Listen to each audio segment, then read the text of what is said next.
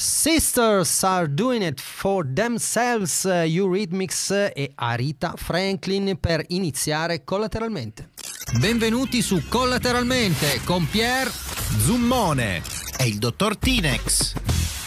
Ciao a tutti, ciao Tinex, come stai? Benissimo, come Mo- sempre. Ottimo, Zummone, come stai? Bene, bene, quando ti sento benissimo. Ehi là, attenzione, qui c'è anche... Ma non quando sento il Tinex. Eh beh certo, questo bisogna dirlo. Dopodiché in regia Riccardo Torrione. Ciao. Ciao, ciao Silvio Riccardo e la moglie del tenente Colombo che neanche, neanche l'8 marzo si palesa davanti alle telecamere, ma prima o poi ce la faremo la nostra... non mi ha messo il topos. Non ti ha messo il topos, ma adesso te lo mette, figurati, non c'è problema, sai che... Dei topos. Ecco, il, il topos di Riccardo. Va bene, siamo qui, eh, la puntata si intitola 8, semplicemente, non 8 marzo, festa della donna. Ne parleremo con Elena Maldi. Ciao Elena. Ciao. Che è dottoressa, che, cioè che è medico, che è, eh, vedi, mi sono già fatto una... No, beh, dottoressa ci Non sta, non dottora. Dottoressa, sì, è Ma guarda, accettabile. devo dire che è una questione che mi manda sempre in grande sbattimento. Ah. Quando usare dottora, dottoressa, io mi identifico come dottoressa. Ok, medica no, medica. Faccio un po' fatica, Eh. però mm, Ma semanticamente, cioè è Sì. proprio una questione medica. Vabbè. Il verbo ti medica. Ti medica, esatto, Elena ti medica, perfetto, ci sta benissimo. Parleremo appunto di tutta una serie di questioni legati alla sfera femminile, perché ci sta, insomma, oggi è anche la data giusta, ma lo faremo in modo collaterale come sempre. 366 3213 822 per mandarci un WhatsApp, salutarci, per fare gli auguri a tutte le donne, anche se fare gli auguri non è una cosa che mi fa impazzire, perché secondo me non è una festa, ne parleremo, ehm, è una ricorrenza, sono due cose diverse.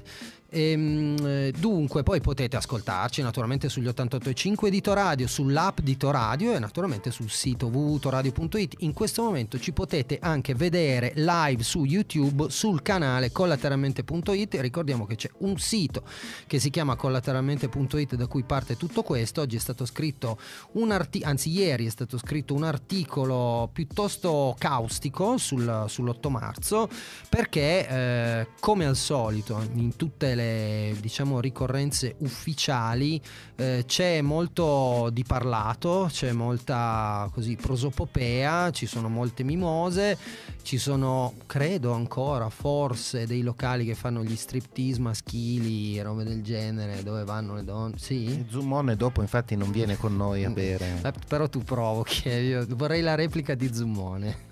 che no, no, non la No, no, perché sennò veramente ci fanno chiudere la Andia- puntata andiamo proprio ma- all'inizio. ma- all'inizio non sarebbe bello. Comunque, insomma, ci sono tutta una serie di cose legate alla donna che secondo me hanno poco a che fare con la donna. Perché semplicemente arrivare e dire ah, buon 8 marzo, buona festa della donna, e poi boh, mi sono tolto il problema. Invece il problema esiste con la P maiuscola, perché comunque, bene o male, i numeri ci dicono che c'è ancora una discriminazione pazzesca. In questi giorni, in ehm, eh, aiutami Zummone, dove in Afghanistan, non so dove, sono state avvelenate. Eh, delle ragazze che volevano andare a scuola. Eh, noi qui in Europa pensiamo di essere un po' un'oasi, no? i famosi paesi civilizzati, ma comunque ci sono delle discriminazioni che non vanno all'avvelenamento eh, delle donne di Stato, però comunque bene o male retribuzione, questioni legate alla maternità, insomma chi più ne ha più ne metta. A me i numeri, quelli che ho visto io, non vedono alcun tipo di miglioramento. E di solito quando vedi una cosa che non migliora dici cambiamola, invece continuiamo a mimose, a striptease maschili e a dire eh, però certo è un problema, il 9, boh ciao, è un po' come quando si vota e c'è il partito dell'astensionismo, no? Mamma mia che astensione, mamma mia che astensione, poi dal giorno dopo le elezioni, eh vabbè, è andata così, vedremo la prossima volta. Che ne dici Elena? Come lo vivi l'8 marzo? allora mi vedi completamente d'accordo con te sul fatto che io viva male il fatto che si debba festeggiare, insomma, di viverlo come una festa. Posso parlarti di come la vivo personalmente Certo. ed è sempre un momento, diciamo, di presa di coscienza. Presa di coscienza eh, di quello che manca e ogni tanto anche dei diritti che abbiamo e che a volte diamo per scontati Mm. rispetto magari ad altre parti del mondo, ad altre professioni, parlo di me in quanto medico. Ehm, però sostanzialmente sì, sono d'accordo con te, c'è molto da fare. Ehm, Sì, sono d'accordo con te. ok. Mi devo sciogliere, scusate. Ma no, non ti preoccupare, assolutamente. E meno male che i fuori onda non si sentono perché sono appunto fuori onda, perché sennò sarebbe problematico. Allora, dicevamo, parliamo di 8 marzo con eh, Elena Maldi. Eh, descrivici un po' intanto chi sei, cosa fai, eccetera. Allora, ehm, mi chiamo Elena e sono un medico specialista in anatomia patologica, una Mhm. specialità a tratti oscura, Mhm. anche insomma tra i miei colleghi, non, non sempre è conosciuto il ruolo dell'anatomopatologo, ehm, ma sono anche insomma in- qui in veste di madre lavoratrice, Mhm. perché ho una figlia Vittoria che ha quasi nove anni, che saluto perché mi ascolta da casa. Ciao Vittoria. Cos'altro posso dirti? E eh, intanto in cosa consiste il lavoro di anatomopatologo? Benissimo, quanto dura questa trasmissione? Beh. Scherzo. allora, eh, ti ringrazio per questa domanda Ma perché figurati, sono bravissimo. colgo l'occasione per divulgare alle folle il ruolo eh, spesso incompreso dell'anatomopatologo, che è uno specialista che si occupa di diagnostica. Mhm. Ok, quindi noi mh, tra virgolette non curiamo, che sembra un po' una frase da trono di spade, ma eh, facciamo diagnosi. Facciamo diagnosi su tessuti, pensiamo per esempio quando andiamo a fare delle biopsie gastriche Mm. per andare a vedere se abbiamo una gastrite. Ah, ma Eh. quindi non solo sui morti. Mm, no, non solo sui morti. Sfatiamo questo mito. Eh, L'anatomopatologo in Italia non fa solo autopsie. Ah, ok. E se le fa, le fa prevalentemente su quesito diagnostico, cioè per capire perché questa persona è deceduta, ma mh, non ci sono in mezzo crimini, non c'è in mezzo CSI, non ci Ah, sono... No, Mm. incredibile. Quindi quello col buco in testa, ancora fumante, lo- solito, lo, mandano no, da un'altra parte. Dal medico legale, Ah, esattamente. Ok, ok. ok. Sì. Perché lì la causa è anche abbastanza evidente. Sì, certo. eh, Eh, però magari aveva il raffreddore, non puoi sapere. in quel caso lì, quindi si sono liberati i semi. esatto. Allora, quindi po' più in giù, Un po' buco, più in giù. verso il naso. Verso, hai visto? Ti ha Esatto. corretto. No, quindi però interessante. Quindi Sì. voi praticamente vi occupate di, di diagnostica. Di diagnostica, nel senso, facciamo un esempio, io posso togliere una lesione cutanea, un neo, come viene chiamato. Il patologo è quello che ti dice se questo neo è benigno, se sta virando verso la malignità, se è francamente un tumore. E anche nel caso in cui si diagnostichi un tumore, noi siamo le persone che ti dicono che tipo di tumore è, Mhm. Quanto è cattivo, se è stato tolto tutto e eh, per esempio sempre più spesso ci troviamo a dover dare informazioni che orientano poi per esempio l'oncologo sul trattamento quindi noi possiamo dire guarda che questo tumore alla mammella per esempio risponderà a questa terapia piuttosto che un'altra Ah, quindi l'oncologo chiede a voi e voi riferite all'oncologo quello che, che bisogna esattamente fare. con delle tecniche sempre più diciamo mh, raffinate Certo. per andare a vedere fino dentro il DNA, questa frase mi fa un po' raccapriccio, penso ai miei colleghi, insomma, per semplificare, eh, dire sempre più dettagli, sempre più specifici sul tipo di tumore che abbiamo e come poterlo combattere. Molto bene, abbiamo imparato una cosa, l'anatomopatologo non è quello che disseziona i cadaveri. Non fighissimo. sempre, non Bene. solo. Ne- esatto. Ma tu l'hai fatto? Sì. Dai, dopo ne Ora parliamo. Luigi ci scrive: Ma com'è la vita di un marito di una patologa? Vive con l'ansia di essere sezionato? No, no. O forse sì. O forse sì, dice Elena, quindi la risposta è questa, Quindi grazie. bisognerebbe chiederlo al marito della patologa. marito non- della patologa. non, non alla patologa Eh, stessa. Fabio, Eh, se certo. ci senti, contribuisci. Fabio, mi raccomando, come non ci sente? Ci sente, ma Ah, Fabio, fatti avanti al 366 32 13 822. Allora, però hai fatto delle autopsie o Sì. hai assistito? Le hai proprio Sì, fatte? sì, Che Sì. storia, dai, dici qualcosa. Ma no, allora, innanzitutto l'autopsia è un atto medico che va eseguito Vabbè, ok. nel totale ris- Eh no, perché poi c'è sempre questa mm, ehm, vorrei dire curiosità morbosa, ma sembra un po' giudicante, Mhm. ok? È un atto medico che viene fatto per ehm, andare a ricercare le cause di morte, viene fatto nel pieno rispetto della dignità della persona deceduta. Ricordandosi anche che noi magari riusciamo a, da- a dare delle informazioni che eh, evidentemente a questa persona non sono più utili, ma Beh, possono essere utili per esempio alla sua famiglia. Certo. Pensiamo a tutti i casi di morte cardiaca improvvisa in cui ci può essere una familiarità, ecco noi andiamo a dare un'informazione che può essere utile ai familiari, Certo. per esempio. Ma la cosa, in- cioè la prima volta che ti è capitato di, eh, cos'è, eri un po' intimorita? non- non- Eh, allora, sempre nel pieno rispetto della persona deceduta, avevo paura di fare qualche figuraccia. Cioè, Ah, tipo, ok. non so, di impressionarmi. ero- mi stavo molto autosuggestionando. Ok. Avevo paura di insomma fare quella che sveniva, fare quella che. In verità ho sempre avuto dei tutor e dei docenti molto seri che mi hanno insomma aiutato a imparare, a capire le informazioni che potevo dare. E è un'esperienza particolare, ecco, poi ci Beh, si certo. abitua come a tutti. È, Chiaro. è molto particolare. È molto particolare, Esatto. immagino, immagino. E visto che la mia voce sta rapidamente degradando verso l'anatomopatologia, diciamo, quindi... ehm, Ti sezioniamo le corde vocali in eh, diretta. ok, meno male che hai detto le corde vocali e va già bene così, vabbè. Allora, avete qualche domanda per la nostra ospite? Ma assolutamente sì. Beh, Allora, intanto una domanda per rimanere ancora sull'argomento, ma tu hai fatto medicina dopo il liceo, come mai poi la specializzazione è stata anatomia patologica? Perché questa cosa non ce l'hai detta, però proprio perché hai detto è una roba rara anche tra i medici, non sempre che così conosciuta tra le persone comuni, figuriamoci, cioè contatto con il paziente praticamente non se non in con- in condizioni particolari. Diciamo non nella sua interezza. ecco. Esatto, e cosa ti affascinava questa? Guarda, ehm, non l'ho ancora capito. Probabilmente la sfida della diagnosi. Questa è Mm. una delle risposte che mi sono data. Però è ancora valido adesso come Sì, assolutamente no? sì. Sì, sì, sì, sono ferma, diciamo, nelle mie scelte.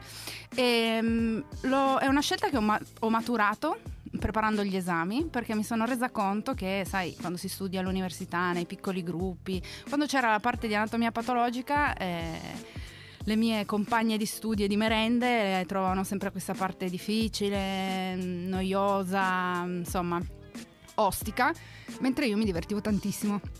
E sono stati gli esami in cui sono andata meglio e quindi lì forse ho capito che avevo una predilizione per questo argomento e a distanza di tot anni ancora non me ne pento.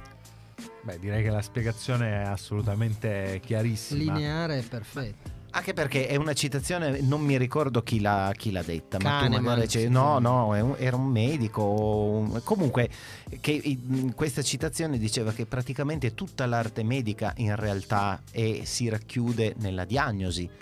Perché una volta che c'è la diagnosi, posto che poi ci sia una cura, però si parte di lì, quindi è il fulcro no? della Mi forse è sto commuovendo, tu mi Ah, vedi così, ma io sono Ma sai chi l'ha detto? No, lo non so chi l'abbia non è, detto. non è Un comunque non è, non è farina del mio sacco.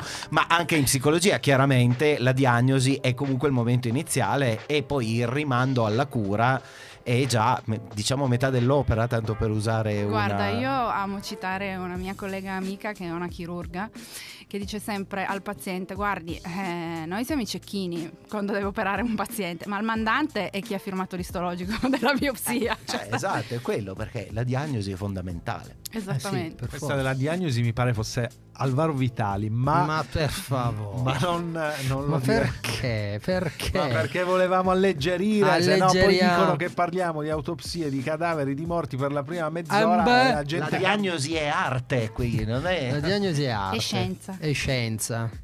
Che però Allora, eh, po- potrebbe anche sconfiggere, cioè un- una buona diagnosi, un bel gesto potrebbe anche essere, volendo, rientrare nel campo dell'arte. Ma Vabbè, sì, perché no? eh, No, in, in psicologia è anche un po' un'arte, ecco, ma dovrebbe essere più scientifica, questo è sicuro. Beh, ma immagino che loro si, si immagino più, si immaginino più come medici che non come artisti.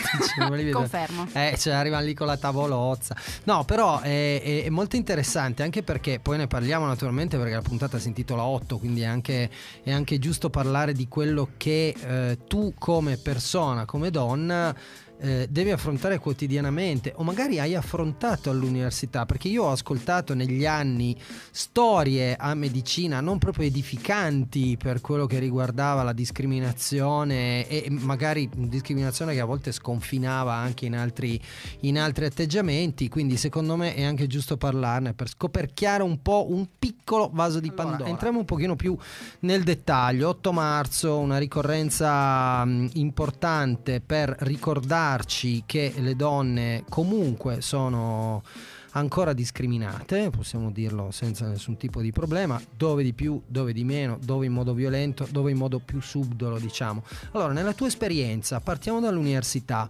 eh, senza ovviamente scendere nei dettagli o fare nomi e cognomi, ma hai avvertito una sorta di discriminazione rispetto alle donne oppure no? Allora, dal punto di vista personale mi posso dire assolutamente fortunata perché il mio percorso è stato sostanzialmente senza intralci. Io ho avuto una figlia durante il mio percorso formativo, durante la specialità e eh, l'ho avuta essendo conscia del fatto che avevo dei diritti che eh, chi mi aveva preceduto non aveva perché io ho avuto la possibilità di avere una, una, maternità pagata, sapere di poter rientrare e concludere il mio percorso formativo, ma se penso alla difficoltà che hanno avuto le mie colleghe anche solo dieci anni prima, eh, senza andare indietro di una generazione, eh, insomma, sono stata grata di quello che ho avuto. Lavorando in un diciamo, settore particolare che è la medicina dei servizi, come viene chiamata, ehm, non avendo per esempio turni di notte, guardie, reperibilità, la mia vita è più semplice, lo ammetto, io sono una privilegiata avendo fatto la scelta che ho fatto. Beh, però è una scelta, non è una privilegio. scelta, sono d'accordo, però diciamo che ne sono conscia.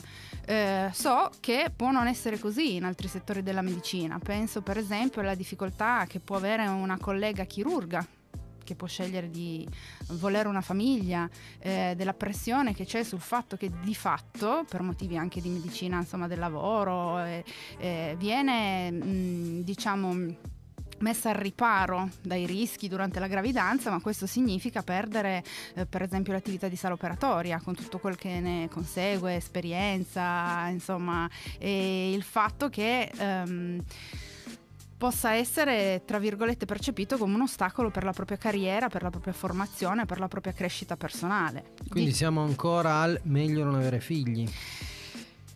Forse in alcuni ambiti sì, è inutile negarselo, è inutile negarselo. Eh, diciamo che secondo me dal punto di vista così un po' di scienziata che guarda dall'alto, sarà interessante vedere quello che accadrà perché sappiamo che le iscrizioni a medicina eh, vedono sempre di più rappresentato il genere femminile rispetto a quello maschile, quindi sarà sicuramente una, diciamo, una situazione in evoluzione. I prossimi anni mh, ci saranno sempre più iscritte, insomma se il trend si conferma, più iscritte femmine rispetto ai, iscritti maschi. Questa è una buona notizia. Esatto, poi Bene. che cosa sottintenda? Nel senso che ci sono alcune Dicelo, persone. dicelo. Non so, ho letto alcuni studi che eh, dicono che eh, questo trend può essere sì, diciamo, imputato al fatto che magari, mm, non so, mi dispiace parlare per generalizzazioni, ma magari la studentessa è più, insomma, ehm, dedita allo studio rispetto Secchiona. a secchiona, quello Ok. che vuoi. Oppure, visto che ehm, è sempre più evidente che la professione medica eh, non consenta più quei guadagni, diciamolo così brutalmente, che potevano essere diciamo, eh, quelli degli anni Ottanta, eh, possa non essere più così interessante per il, non so, il maschio alfa che, che si Ah, iscrive a medicina. Chiaro. Questa è un'interpretazione, io la verità non la so. No, no, Vedremo ma cosa no- accade. no- non siamo qui per dire verità, ci mancherebbe, però è un punto di vista molto interessante che immagino provenga da uno studio e quindi potrebbe anche essere che l'uomo va laddove c'è più grano e, e quindi non va bene. Zumole, che ne pensi tu di sta roba del- del, um, della discriminazione che comunque, almeno nell'ambito di cui ci parlava Elena, pare... Io faccio questa banalissima riflessione, forse mh, a volte commettiamo l'errore di continuare a pensare che la discriminazione debba avvenire nei contesti socialmente e culturalmente più bassi e quindi perché all'università, perché in un campo come quello della professione medica? E forse dovremmo fare i conti con il fatto che s- succede esattamente il contrario. Ma sì, forse perché comunque viviamo in una società patriarcale tendenzialmente, io non credo che ci sia, no? Cioè, mm, Sì, mh, confermo, la Ecco penso come roba te. L'altra cosa, insomma, l'altro dato da analizzare è, va bene, una situazione di venire, adesso per esempio guardiamo quanti primari donne ci sono, quanti uomini, quanti direttori generali donna ci sono, quanti direttori... Eh, oggi, oggi leggevo 10 rettore, se si può dire al femminile, comunque rettori di università, 10 su 87 sono donne. Eh, questo già- Eh, questo già te la dice lunga, no? No, chiaro. Questo mi viene anche, nel senso, io nella mia esperienza per esempio ho avuto primari donne, quindi però mi rendo conto che il, tra virgolette, microcosmo in cui lavoro io non è il tutto. Nel No, no, senso che chiaro. è un settore molto specifico. Sì, poi è la tua visione parziale, ma questo ci sta assolutamente. Il mio amico Tinex, eh, ad esempio, che eh, giustamente approfondisce le questioni più psicologiche di, di tutto quello Ma che in questo, in questo caso qua ho approfondito un po' di più i dati. E Vabbè, tan- tanto però- per portare un- così, una ventata di ottimismo, mi sembra che oggi non ci sia veramente da festeggiare. Eh, Nel senso che già in una precedente puntata ero andato un po' a sfrucugliare in mezzo ai dati, alla- all'occupazione femminile, all'istruzione e quant'altro. La buona notizia è che siamo peggiorati ecco. dall'anno scorso, quindi nonostante tutto, nonostante i riflettori, l'attenzione, perché comunque eh, c'è una certa attenzione al riguardo, stiamo peggiorando. Il Covid ha dato una mano per tanti motivi, eh, per cui una buona parte dell'occupazione femminile col Covid ha avuto il tracollo. E quindi forse credo che sia arrivato il momento di iniziare a pensare proprio degli interventi strutturali, tanto per dare qualche suggerimento dalle parti di Roma.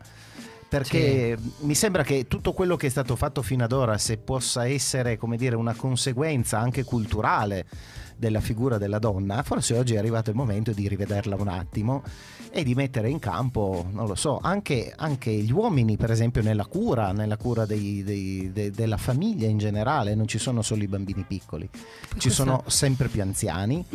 E, e quindi questa parte qua la, la vedo molto lontana, ecco, dall'essere... se ne parla, come sto facendo io adesso. È anche molto italiana perché se vai nei paesi del nord comunque la questione uomo-donna che si occupa dei figli non è neanche. Cioè mi ricordo quella domanda veramente terrificante che fece una giornalista a Samantha Cristoforetti che...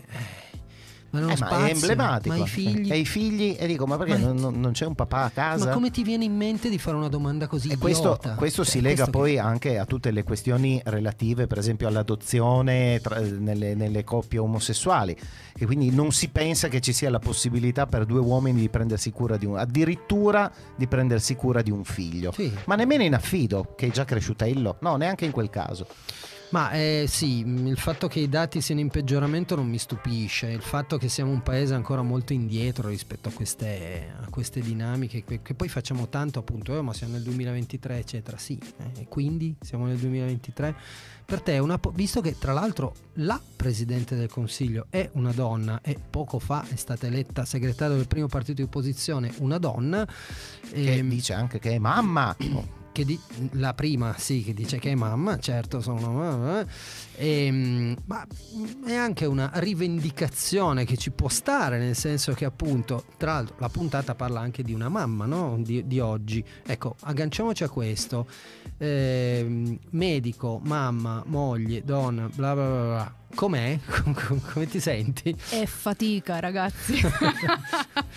fatica Allora, innanzitutto un abbraccio a tutti i genitori medici, ma anche a chi ha lavorato durante il lockdown che doveva gestire la DAD.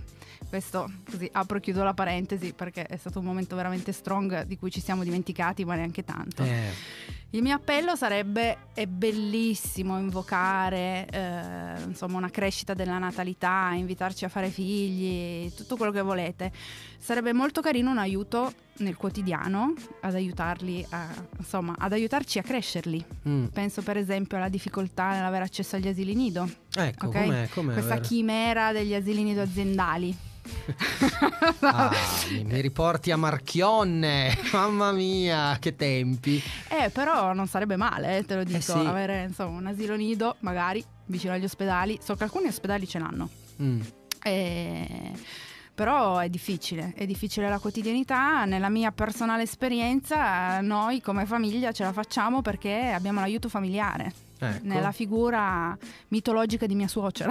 I nonni. I nonni, questa Dio istituzione italiana. Eh, certo. Dio li benedica davvero. Eh sì, sì, sì. Eh, perché è molto facile appunto dire fate figli, ma poi bisogna mettersi insomma un po' anche attivarsi per far sì che questi figli possano andare a scuola, li possiamo portare, li possiamo andare a prendere senza fare prescuola, postscuola e allora vai tu e allora vado io, controfirme, deleghe, babysitter, insomma. Mamma mia, controfirme deleghe. Vabbè, mi stai mettendo in depre. Natura vi ricordo il 366 32 13 822 se volete scriverci, salutarci e lo ha fatto anche chi ha detto che Elena ha fatto un'analisi acuta e intelligente da una donna geniale. Lo ha fatto Antonio che assolutamente non conosce Elena e non è un suo collega, è vero? Antonio, non so chi tu sia, ma grazie. Grazie, perché insomma, donna geniale non è che si dice tutti i giorni, si dice l'8 marzo. Da domani sei una donna e basta, senza geniale. Allora, eh, mi chiedo, mh, sempre parlando di 8, ma guardandolo un po' in prospettiva, quali sono i tuoi piani futuri? Ci sono dei piani futuri? Mi hai accennato prima. Questa Allora. cosa mi interessa molto, ci interessa molto. In tutta onestà devo dire che ehm, di recente ho stravolto completamente la mia vita, buttando alle ortiche, tra virgolette, il posto fisso, Mm. nel senso che io lavoravo in un ospedale con un contratto a tempo indeterminato e come tanti miei colleghi ho deciso di lasciare. Mm. The Great Resignation. no? Esatto. Mm. È una moda, non potevo farne non Ma parte. certo, è alla page. No, ho deciso di cambiare completamente la mia vita e adesso continuo a fare il mio mestiere, diciamo part time, uno o due giorni a settimana faccio sempre l'anatomopatologa e poi ho iniziato a lavorare nell'azienda di famiglia Mm. e mi sono riscritta all'università. Mm. Mm, per fare una cosa completamente diversa, cioè sto facendo un corso di perfezionamento in scienze cosmetiche perché in fondo, in fondo il mio sogno nel cassetto riguarda questo argomento. Scienze cosmetiche, di cosa si parla? Di cremine. Ma dai, Sì. sono affascinato. No, sul serio. No, Cioè, ma scusa, scienze cosmetiche di cosa poteva parlare? Rossetti, Anche, anche. polverine. Eccole, legali. Ci sono Eh, vedi? eh. Gne, gne, gne, Allora, no, tu sei rimasto stupito perché ha detto cremini. Non ha ragione assolutamente, il nostro regista come sempre. Bravo, bravo Riccardo. Eh, bravo Riccardo. Vabbè, e quindi e perché? Perché no? No, ok. no, scherzo. no, mi sono resa conto di essere arrivata un, insomma, vuoi anche che stanno arrivando i 40, ecco. Non è che lo dici a me. Esatto. E eh, mi sono resa conto di aver fatto tutto, come dicono gli inglesi, by the book. Nel Mm. senso che mi sono insomma diplomata in tempo, laureata in tempo, entrata in specialità subito, ehm, ho raggiunto tutti gli obiettivi che mi ero prefissata, Wow. eh, magari modesti per carità, però li ho No, raggiunti eh, nel lavoro e nella vita e poi ho avuto un momento di grandissimo vuoto e mi sono detta, "Eh, mo? E Next con- step. Esatto. Quindi invece di aprire un agriturismo che sai, a un Sì, certo un punto a, me- a, me- oh, a metà della vita uno inizia a pensare di darsi all'enogastronomia, non pensando che tra l'altro sarebbe un suicidio. Ma Io preferisco mangiare, diciamo, Ecco, questa scuola. appunto. Però tu hai la versione tua, quindi va vira sulle scienze cosmetiche con si può dire un sogno? Sì, sì, ho un, un grande sogno con le mie amiche, che saluto. Ah, e chi sono? ah, beh, ce n'è tantissima, ma è il mio, come diciamo, gruppo di sostegno morale, Mm. prevede José. Ah, Maria Josefava! Va bene, poi adesso le faccio tutte. Come eh, formazioni? eh, Francesca Rispoli, Francesca Rispoli! Poi? Nadia Bertuglia. Nadia Bertuglia, tutte ospiti qua. No, Eh, beh, Francesca Rispoli no, in effetti. Non ancora. Volevo non solo ancora, fare coming ancora. out, io sono nella quota amici di Zumone. Aia! Questo vedi. Per onestà intellettuale dovevo dirlo. Amici di Però Zoom. io non faccio parte, non ancora, almeno per adesso, del progetto che sta per dire del sogno. Sarà inclusivo. Sarà Ma te lo fare da cavia, però, Aspetta, eh. aspetta, esatto, mancano Letizia e Luna. Letizia e Luna, Luna Ambrosino. Certo. Luna Ambrosino, mitica. 21 e 33, siamo qui con Elena Maldi, abbiamo parlato di naturalmente di eh, 8 marzo, però abbiamo un po' spaziato anche nella tua vita perché hai dei progetti interessanti di cui parleremo. Mi è venuta in mente una cosa a proposito delle scienze cosmetiche, che in effetti immagino che ci siano anche delle scienze cosmetiche legate alla tua eh, precedente professione. Non proprio la tua, nel senso che poi i cadaveri vanno anche truccati, no? Ci sono quelli delle, ci sono quelli delle pompe funebri che devono fare. Si chiama tanatoestetica. Ui, E no!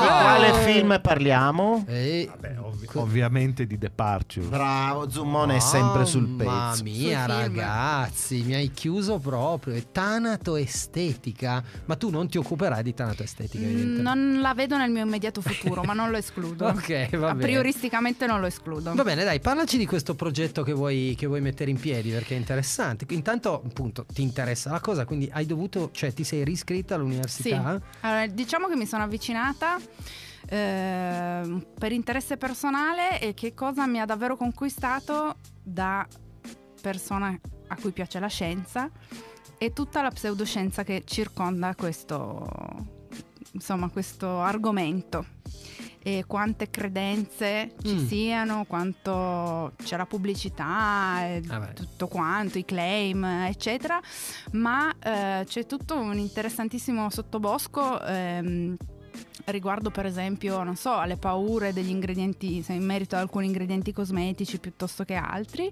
E io per prima ammetto di aver avuto una fase assolutamente talebana in cui no, io se una crema no, a questo non la metto, eccetera, Così. eccetera. E poi ho approfondito perché nella mia natura, insomma, di persona curiosa, andare ad approfondire gli argomenti e a credere, insomma, nel metodo scientifico e a forza di studiare mi sono appassionata e quindi ho deciso di intraprendere questo percorso. Per adesso ho scelto di fare un corso di perfezionamento abbastanza breve, nel senso che si tratta di sei mesi e Ah, poi quindi sostenibile. sostenibile, insomma, anche perché devo continuare a lavorare nel frattempo. Beh, certo. ecco, una cosa che mi viene da chiederti perché eh, mi viene in mente il riferimento mh, eh, del- della sperimentazione sugli animali. Io sono animalista, mh, ehm, cioè animalista nel senso che mi piacciono tanto gli animali, quindi quando sento certe cose è una cosa di cui parliamo anche abbastanza ampiamente in famiglia perché co- insomma in qualche modo cerchiamo di essere responsabili rispetto a certe scelte eh, alimentari ma non solo per quanto riguarda la cosmesi invece purtroppo la sperimentazione dico io purtroppo la sperimentazione sugli animali invece è ancora molto estesa. Tu come la vedi questa cosa? Qual è la tua posizione? Dunque, la mia posizione non è del tutto mh, divisa dalla posizione che ho per quanto riguarda, per esempio, le sperimentazioni scientifiche più in generale riguardo alla medicina, per cui non mi sento del tutto titolata a dare una mia, diciamo, opinione al di là di quella strettamente personale riguardo i cosmetici, nel senso che dobbiamo ricordarci di essere nell'Unione Europea che ha un, insomma, delle regole ehm, abbastanza specifiche in merito e in cui eh, si cerca di ridurre il più possibile tendente al non utilizzarla, ok? Mhm. Questo può valere o meno per quanto riguarda gli ingredienti che arrivano per esempio fuori dall'Unione Europea. Vabbè, Ok? sì. E richiamando un più ampio concetto di sperimentazione, tra virgolette, animale nel mondo della medicina, io penso personalmente che come sempre non esiste il bianco e il nero, ma il grigio che la Ok. fa da padrone, perché non penso piaccia a nessuno. Insomma, sperimentare sugli animali e si sta cercando con i modelli cellulari, penso, anche se in, in questo eh, argomento specifico non sono di nuovo completamente titolata a parlare, è che eh, di evitarli il più possibile e di lasciarli solo quando è inevitabile. Però eh, piace a tutti poi prendere delle medicine che funzionano, No, ok? che certo, ci curano certo. e che ci salvano. no no ma assolutamente Quindi, eh, come sempre, per la cosmesi è un po' diverso eh, per la cosmesi è un po' diverso e sono d'accordo con te.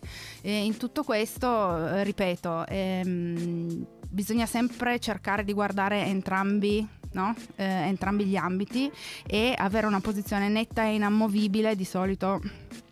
Eh, mi No, vede no, un po' certo, perplessa. Oltranzismo, ecco. certo, esatto. certo, insomma, infatti io dico animalista semplicemente perché avevo visto un documentario, io sono un grande amante dei conigli e ho visto un documentario in cui questi conigli venivano trattati in un modo che per me no, cioè, Ma sono d'accordissimo ma, ma era proprio no e basta, però era un no di pancia naturalmente, di cuore volendo, poi mi rendo conto che dici sì, però abbiamo trovato un farmaco che ha salvato tante persone, quindi per i farmaci io sono d'accordo con te, sulla cosmesi invece devo dire di no, però naturalmente è un parere personale. Tinex, allora, qualche domanda ad esempio sulla questione, sul perché ehm, una persona cambia idea a 40 anni e decide di rimettersi in gioco. Tu ne sai qualcosa, voglio dire. Sì, in effetti è vero. Eh, cioè, voglio dire. Chi più Eh. titolato di te? Eh Beh, la domanda proprio que- quella più banale, più classica, come ti senti dopo aver eh, fatto questa scelta? Ti senti meglio? Ti... Molto Hai meglio. paura? Sì, o- ho Benissimo. una paura tremenda, alterno panico e euforia, Quindi tutto nella norma. tutta nella norma.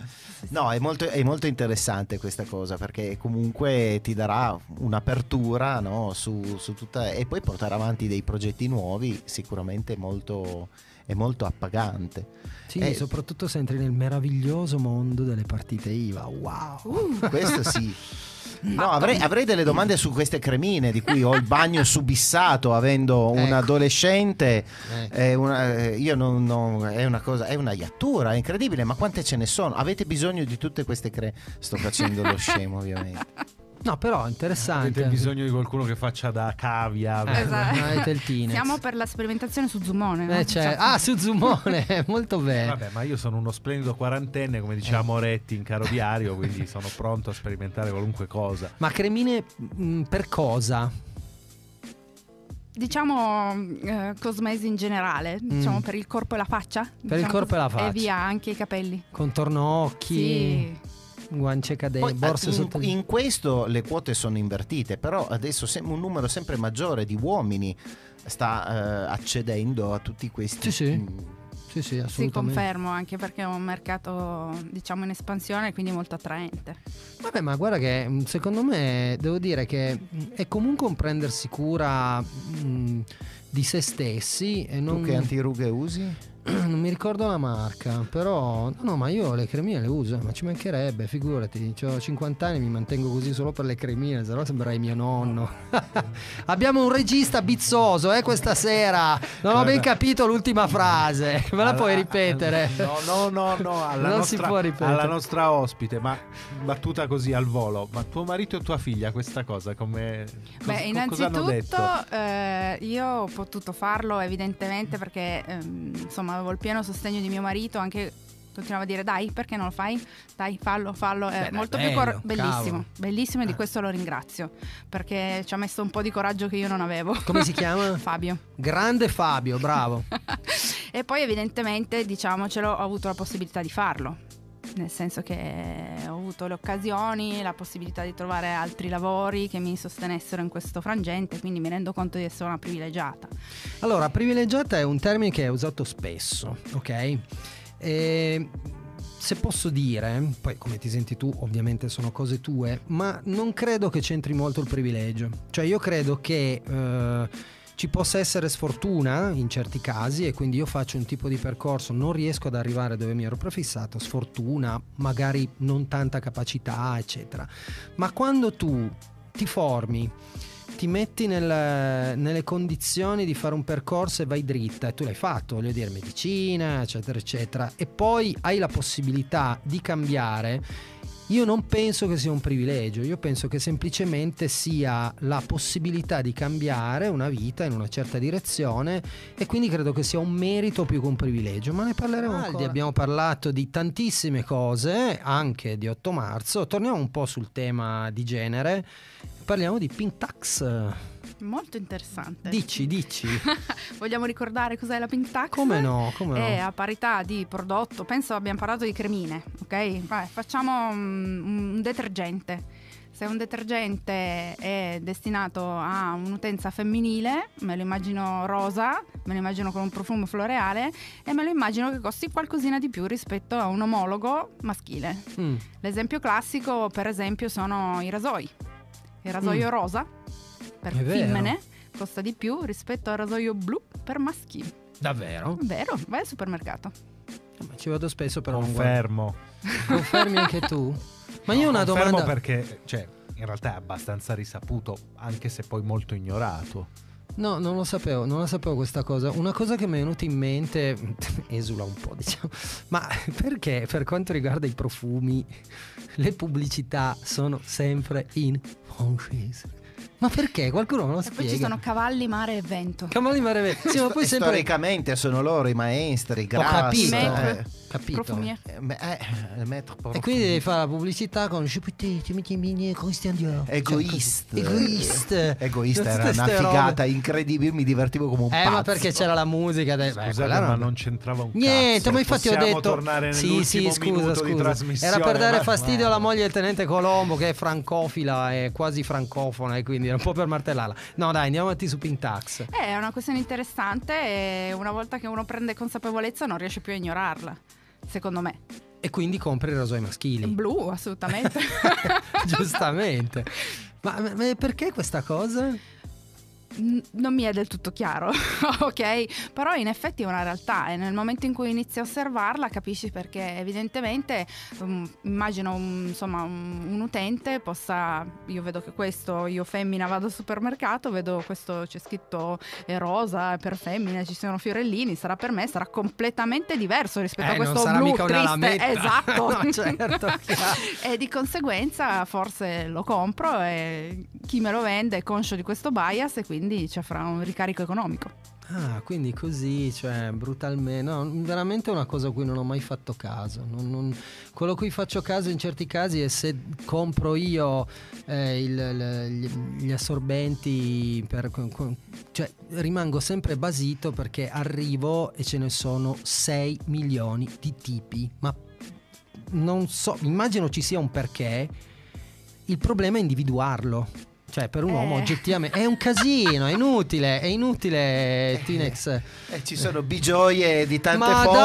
dai, ma dai, ma dai, ma cosa c'è? Penso che sia più preferenze personali. Ma sì, ma mm, Cioè, perdonalo. siamo eh, al cioè. limite della, della storia No. della tipa strabica che si metteva il tampax nel naso. Cioè, proprio, Vabbè, eh, vabbè, io mi dissocio evidentemente Senti, da... non volevi introdurre una puntata poi futura? Di... Sì. Certo, stiamo- ci stiamo allenando.